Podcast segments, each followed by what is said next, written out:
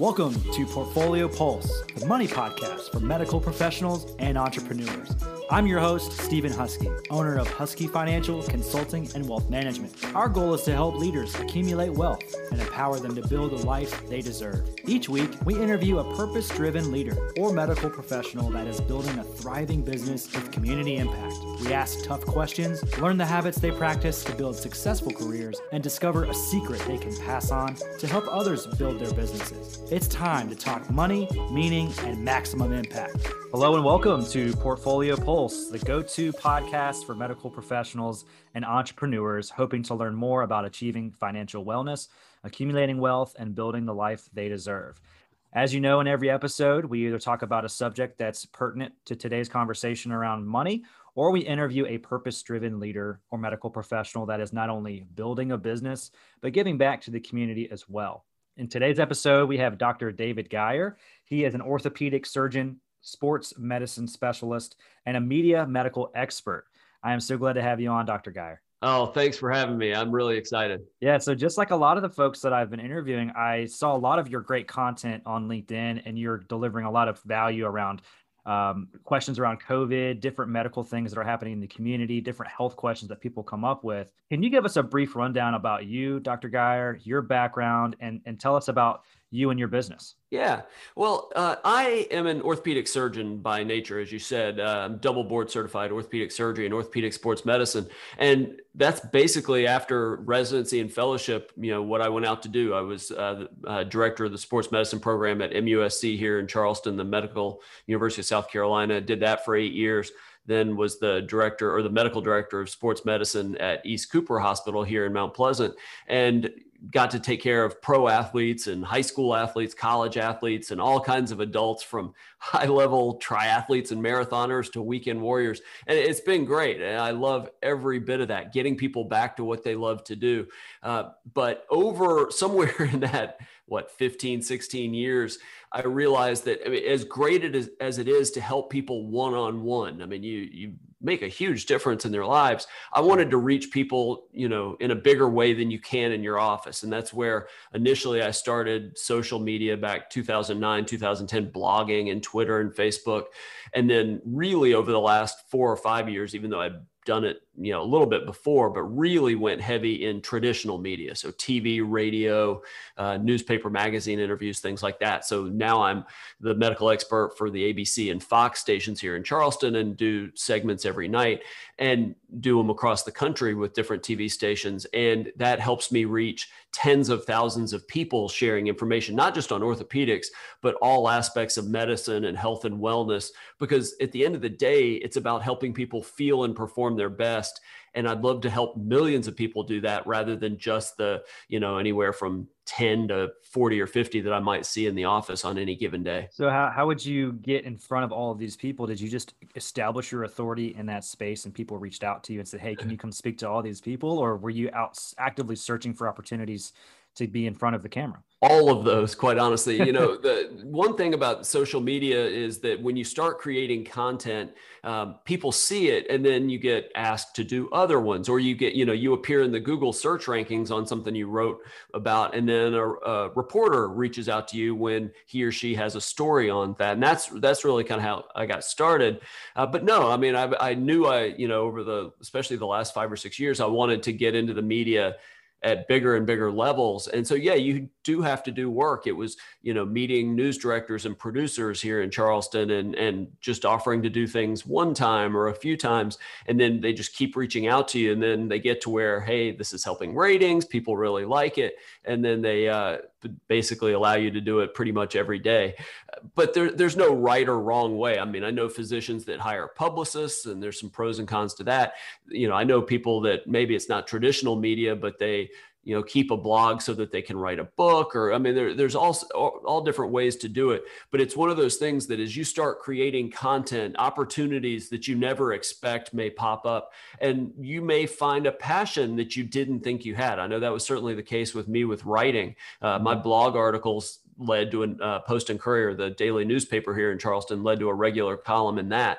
So, uh, and that's only really because I really like it. So it's I, I firmly uh, firmly believe that physicians is i know we're all busy and, and have time and really not just physicians all healthcare professionals really need to create content. There's so many good reasons to do that but but i feel like that's something that i feel like if you really want to help people or people in a bigger way on a bigger scale creating content's one of the best ways to do it. You know that's actually brings up a really good point is that medical professionals are so busy continuously you know learning what they have to in their own profession to help themselves and others. But how do these people who have so much of this energy and effort focused on learning and and serving their clients how do they continue to to write and do what they love to do and spend time with their family and manage their own finances? How would you do that yeah, believe me, it is hard. And I, I went through a period of burnout, uh, probably 2012, maybe 2013, uh, before I left uh, the academic center, where I was just working myself into the ground at work and then doing all this most every night. And it just wasn't sustainable. And so I had to learn to, and, and this would be what I would tell everybody I had to learn what didn't matter for me. And that's not going to be the same for everybody, but there's just things that I just now refuse to do. I don't take charts home with me after work. I get them done at work. And at least in my prior practice, I'm starting a new one today actually, but in my prior practice, we hired scribes that, you know, so that the charting didn't take very long. I almost never attend meetings. I just don't. I think they're an enormous waste of time that can be solved just by an email. Right. So in that in in academics and hospital employments that knocks out multiple hours a week especially in academics that can be 10 hours of your your weekly schedule mm-hmm. um, and, and, it's going to be different for everybody but there's ways that you can sort of you know it's batching and sort of doing all certain types of things at the same time or or i'll do longer clinics some days to have shorter time other days to allow me to do that stuff. And, and then I'm a big believer in that you don't cut into family time, you don't cut into like personal health time, personal well-being time. So you exercise every day you know you don't give that up. You don't cut into your sleep. You don't cut into time with your your husband or wife and your kids because that that's really bad long term but it, it's going to be different for everybody but I, I feel like there's a way you could record a short you know two to three minute video or write a 500 word article once a week. We're not talking about huge time commitments here.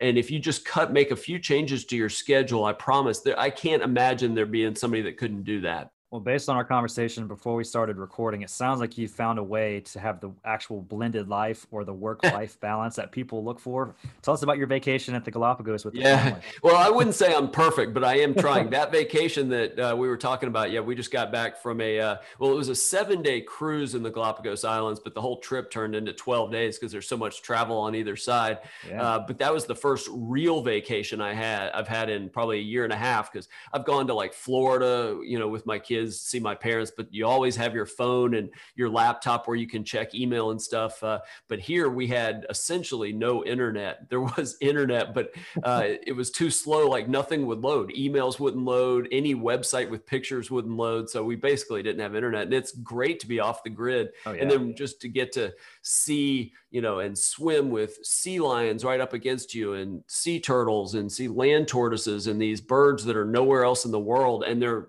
inches from you. Like they're not scared of humans at all. Um, I was a little skeptical that my kids would be into that, uh, quite honestly, because they very much like in my son's case sports and in my daughter's case you know dance and instagram and all you know but they yeah they had a great time great family experience but of course you pay for that when you get back and then you're swamped with work which right. is what i've been dealing with since that's that's a real sunday scary moment for people when they get back from vacation Yeah, well, but uh, it, I wouldn't trade that for anything. It's unlike any any vacation I've ever done, uh, at least with the kids. So yeah. You mentioned this new practice, Dr. Guy. Tell us a little bit about what you're doing right now. Yeah, this is going to be. Uh, a work in progress. You'll have to keep up with me in a few months and, and uh, podcast or not, and we can kind of chat about how it's going. Sure. So, like I said, I've done traditional orthopedic surgery, orthopedic sports medicine now for 15, no 16 years now. And uh, you know that either academics or hospital based where somebody sprains their ankle they make an appointment call and, and they go in and it's it's just it's very standardized. You get 10 minutes with the doctor that kind of thing. Mm-hmm. and i decided for a lot of different reasons that it was time to and this was something i've been planning for about you know a long time but i was always going to do it you know four or five years from now when the media really took off to a bigger level than it is now. But I, I kind of was frustrated with some things at the hospital employee practice and i decided this was the time to make a break. So i am um, joining a practice that is cash based. Um, and it's not an orthopedic surgery practice. There aren't many, well, there are some cash based orthopedic surgery practices in the country, but this is a little different. This is uh, I'm sort of blending orthopedics and sports medicine with a functional medicine practice. So I'm joining an anti aging practice where the other provider there does you know hormone replacement and and all sorts of treatments to really help you feel better as you get older uh, but i'm going to be helping with bone and joint health. So all these people that are super active like me, but your knees start to hurt, your shoulders hurt, your, you know, you know, I'll be focusing on ways to help them get over that without surgery because there's a lot of great things that out there that just you can't get through an academic medical practice or a hospital employed practice treatments that just you're just not allowed to prescribe. Things like hyperbaric oxygen and things like shockwave therapy and peptides and exosomal injections and things like that that really are as we move forward here in the next five to 20 years are going to eliminate a large number of the orthopedic surgeries that are done, especially if we can start doing them on people in their 30s and 40s before their knees and shoulders and hips start to break down. Right. Um, we can dramatically cut into the joint replacements, dramatically cut into the knee scopes. Um, so I'm really excited. Uh, we'll see. I said check back with me in a few months. The question will be: Are people with ankle sprains or hey, I pulled my hamstring, gonna pay cash to see me when they can go somewhere else and use their insurance. And depending on who I ask, everybody says something different. So I'll be curious to see how this goes. Honestly, I think based on my own experiences, when I had a prepatellar bursitis from all the running that I do, yeah. I would definitely go to see a cash based practice versus, you know, going and having to deal with insurance. Yeah. So I, I think it all kind of is based on experience. But but my next question to you is: Do you feel like in America?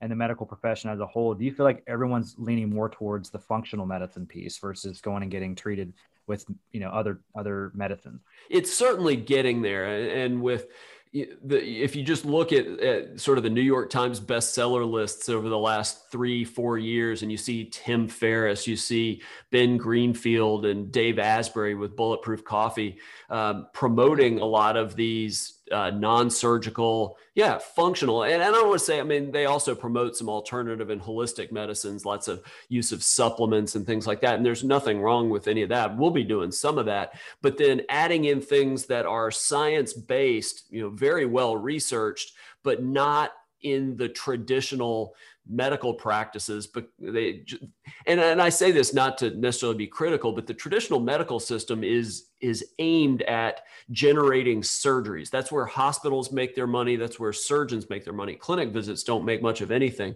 So there wouldn't be any real incentive to prescribe hyperbaric oxygen uh, or you know shockwave therapy for an injury that if there are ways to get more patients that need surgery. And so um, that's where I think the functional medicine, everything we're going to be doing is very research based, but it's not going to be something that you're, that most orthopedic surgeons are ever, I mean, most orthopedic surgeons have never even heard of the peptides we use, even though there's right. tons of great data on these. Uh, yeah, in fact, I'm seeing a patient today that called for an appointment uh, Thursday and, uh, the uh, director of clinical operations there went ahead and started him on two peptides and then I was going to see him today. He called this morning and said, Hey, I'm already feeling great. I'll call Wednesday. And if I feel like I need to see him. So I, I feel like there's so many better alternatives than cortisone shots, which we know are not good for you, and surgeries. Now, we probably aren't going to eliminate all surgeries, but I'd like to at least give people the shot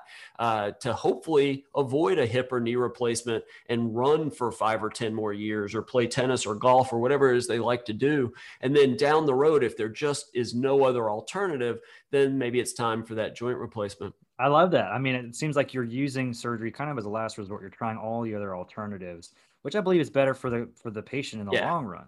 That's how it should be. Sure. And, and, and to be fair, in my prior practice, practice is that I would always try like let's try everything else. And there's some good treatments that you do get through traditional medicine. I mean I I'm probably the biggest prescriber of physical therapy in all of Charleston. Uh, I totally believe in physical therapy. And there's roles for bracing and taping and all, all sorts of things.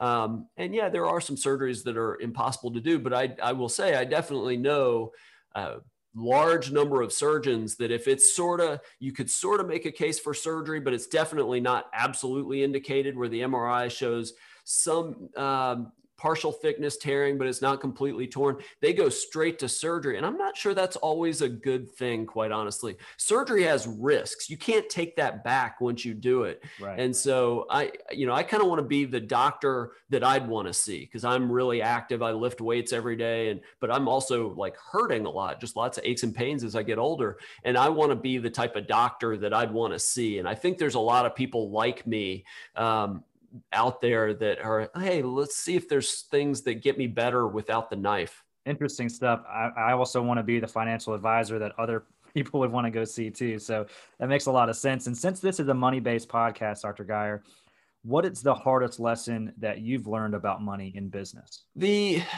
well, the, the interesting thing about most practices uh, well because and i this wasn't true maybe 10 years ago but academics has always had what 20 30% of physicians and academics but now just a huge percentage are employed by hospitals. Mm-hmm. and a lot of the management of a practice now all that the, the money side the billing all that is sort of handled which is the the real appeal to a hospital employed practice. You don't have to deal with overhead and all this kind of stuff.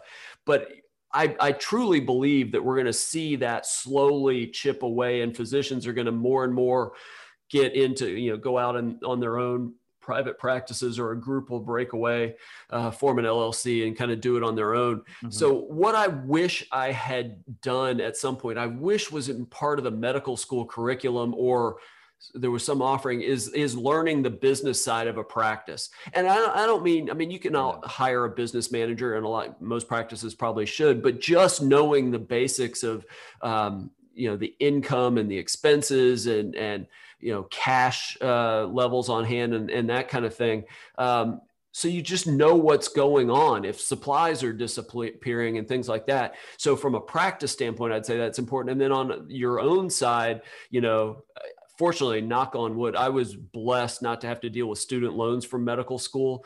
But if you're not, which most physicians do have to deal with student loans after residency, try to get that as soon as possible get that taken care of. And and you can explain you know debt way better than i can.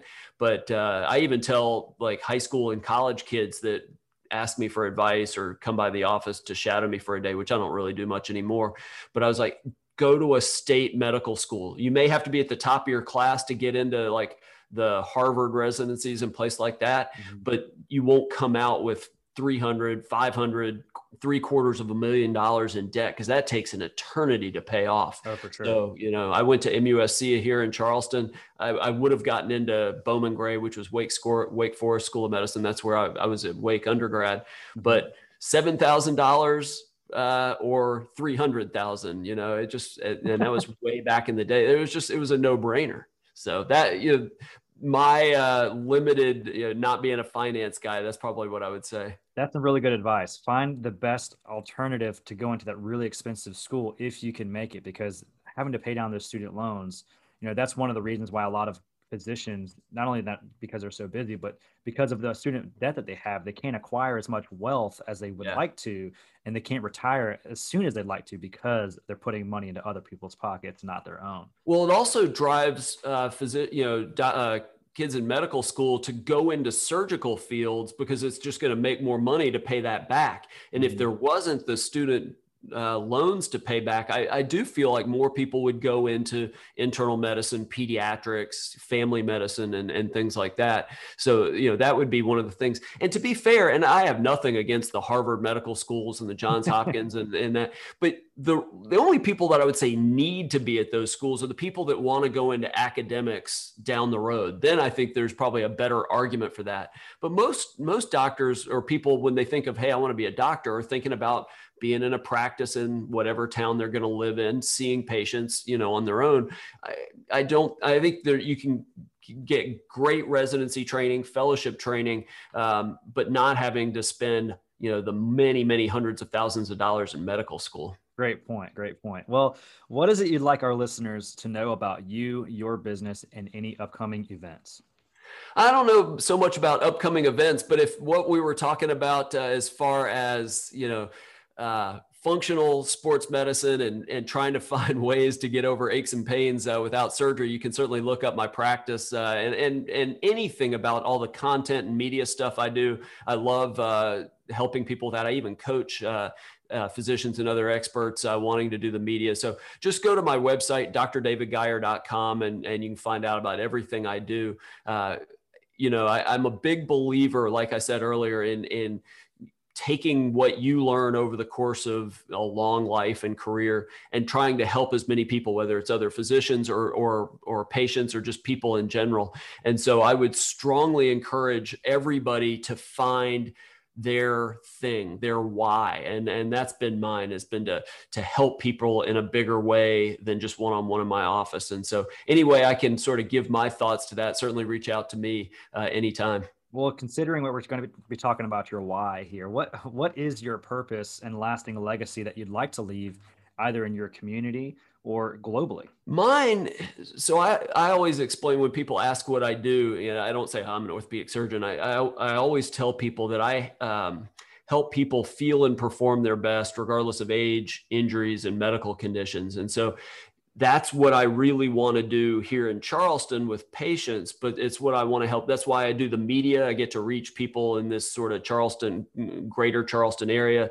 And as I do other TV stations and hopefully get up to the CNN or Fox News type level uh, to really be able to help people you know hundreds of thousands of people or millions of people at a time not just learn how to feel and perform their best but teach them ways to implement some of this information and these strategies so that they do lose weight so that their knees and shoulders do hurt less so that they're less inflamed and just feel better have more energy on a daily basis. And that's so why i've been so big in social media and the media why i do it so much is it just helps helps me reach more people and really give them the tools they need to to feel and perform their best. Hey man, that is a very good mission. I really appreciate your time with us today.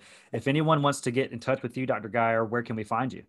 I would do drdavidgeier.com. That's D R D A V I D G E I E R. And on social media, I'm same on every platform YouTube, LinkedIn, um, you know, Facebook, Instagram. It's Dr. David Geier, D R D A V I D G E I E R. Uh, happy to interact anytime. Uh, just reach out on my website. There's a contact thing, and through all the social media, you can contact me. But uh, um, yeah, I'd love to hear if people, even if it's just, hey, I, you know, saw this and uh, you know what do you think? You know reach out anytime.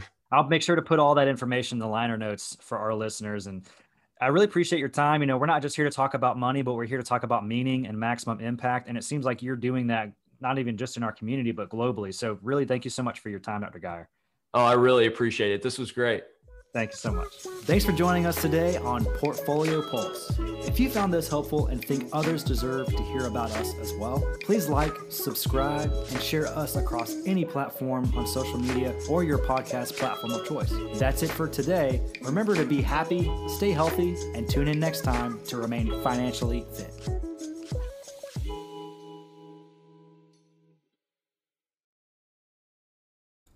This podcast is for information purposes only. Michael Steven Huskey is a registered representative and financial advisor of Park Avenue Securities LLC. OSJ 6115 Park South Drive, Suite 200, Charlotte, North Carolina 28210. 704 552 8507. Securities products and advisory services offered through PAS, member FINRA SIPC. Financial representative of the Guardian Life Insurance Company of America, New York, New York. PAS is a wholly owned subsidiary of Guardian. Huskey Financial is not an affiliate or subsidiary of PAS or Guardian. Dr. David Geier and Dr. David Geier Enterprises LLC are not affiliated with or endorsed by PASS, Guardian, or Huskey Financial, and opinions stated are their own.